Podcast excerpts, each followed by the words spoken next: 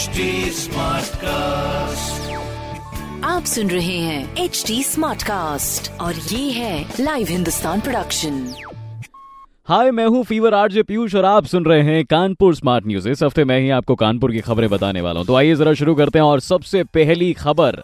महँगाई से जुड़ी आ रही है भैया, जहाँ एक तरफ़ गर्मी बढ़ रही है, वहीं दूसरी तरफ़ महँगाई भी धीरे धीरे बढ़ रही लोगों ने सोचा था कि अब थोड़ी सी चीज़ें कम होंगी।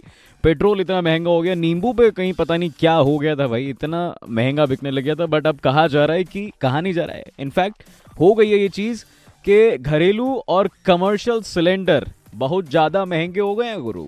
हाँ जी, घरेलू रसोई गैस सिलेंडर के दामों में इजाफा हो गया है। घरेलू गैस सिलेंडर पर मैं आपको बताऊँ, साढ़े तीन रुपए के आसपास बढ़े हैं। और कमर्शियल सिलेंडर्स की बात करें तो आठ रुपए की बढ़ोतरी हुई है। अरे बाप रे। कानपुर में चौदह किलो का अगर सिलेंडर आप लेना चाहें तो एक हज़ार के आसपास का पड़ता है और वहीं अगर कमर्शियल उन्नीस किलो का सिलेंडर ये खरीदने जाएँ तो तकरीबन आपको तेईस के आसपास का जो है पड़ेगा। ये कुछ मतलब महँगाई का रामबाण इलाज है, रोकने का तो यस आप सोच सकते हैं और उसको अपना सकते हैं।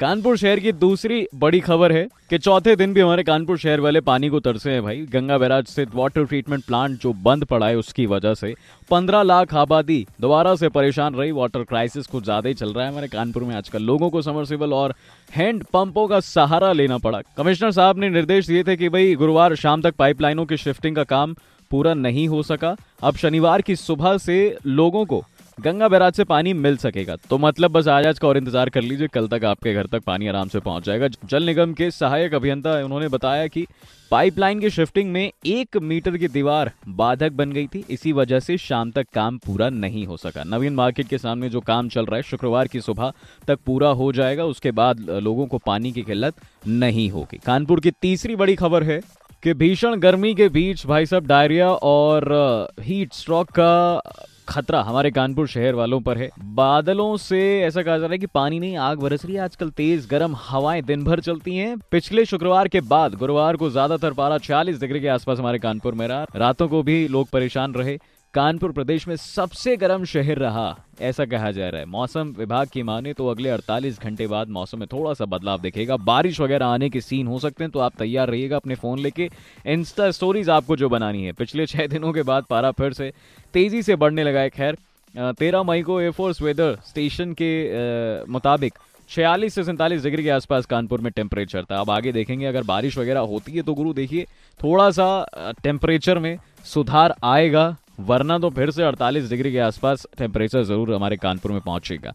कानपुर शहर की चौथी बड़ी खबर है कि भाई गर्मी में ओवरलोडिंग और स्ट्रिपिंग का खेल गुरुवार को भी जारी रहा। केस्को के 19 सब स्टेशनों में फॉल्ट और शटडाउन की वजह से अलग अलग इलाकों में चार से छह घंटे तकरीबन बिजली जो है गुल रही हमारे कानपुर शहर में। शहर की आठ लाख आबादी इस वजह से परेशान रही, उन पर असर पड़ा। गर्मी कम ना होने की वजह से लोड लगातार बढ़ रहा है, लोग एसी चला रहे हैं और सोच रहे हैं कि इसी तरह से तो भाई गर्मी की एसी की तेज़ी होगी, जिससे ओवरलोडिंग और ट्रिपिंग की समस्या बन रही है।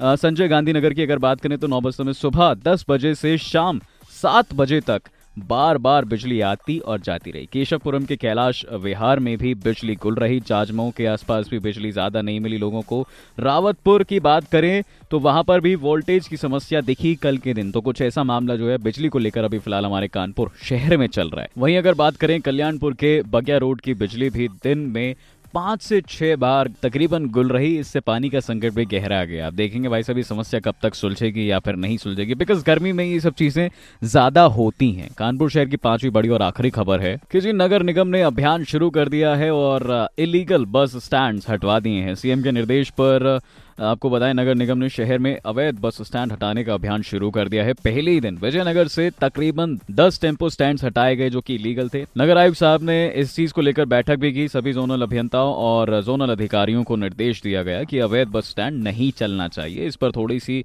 कड़ी कार्रवाई जो है की जाए। तो ऐसा कुछ मामला भी फ़िलहाल चल रहा है। पचास चौराहे चिन्हित कर लिए गए हैं, जहाँ से सर्विलांस सिस्टम लागू है।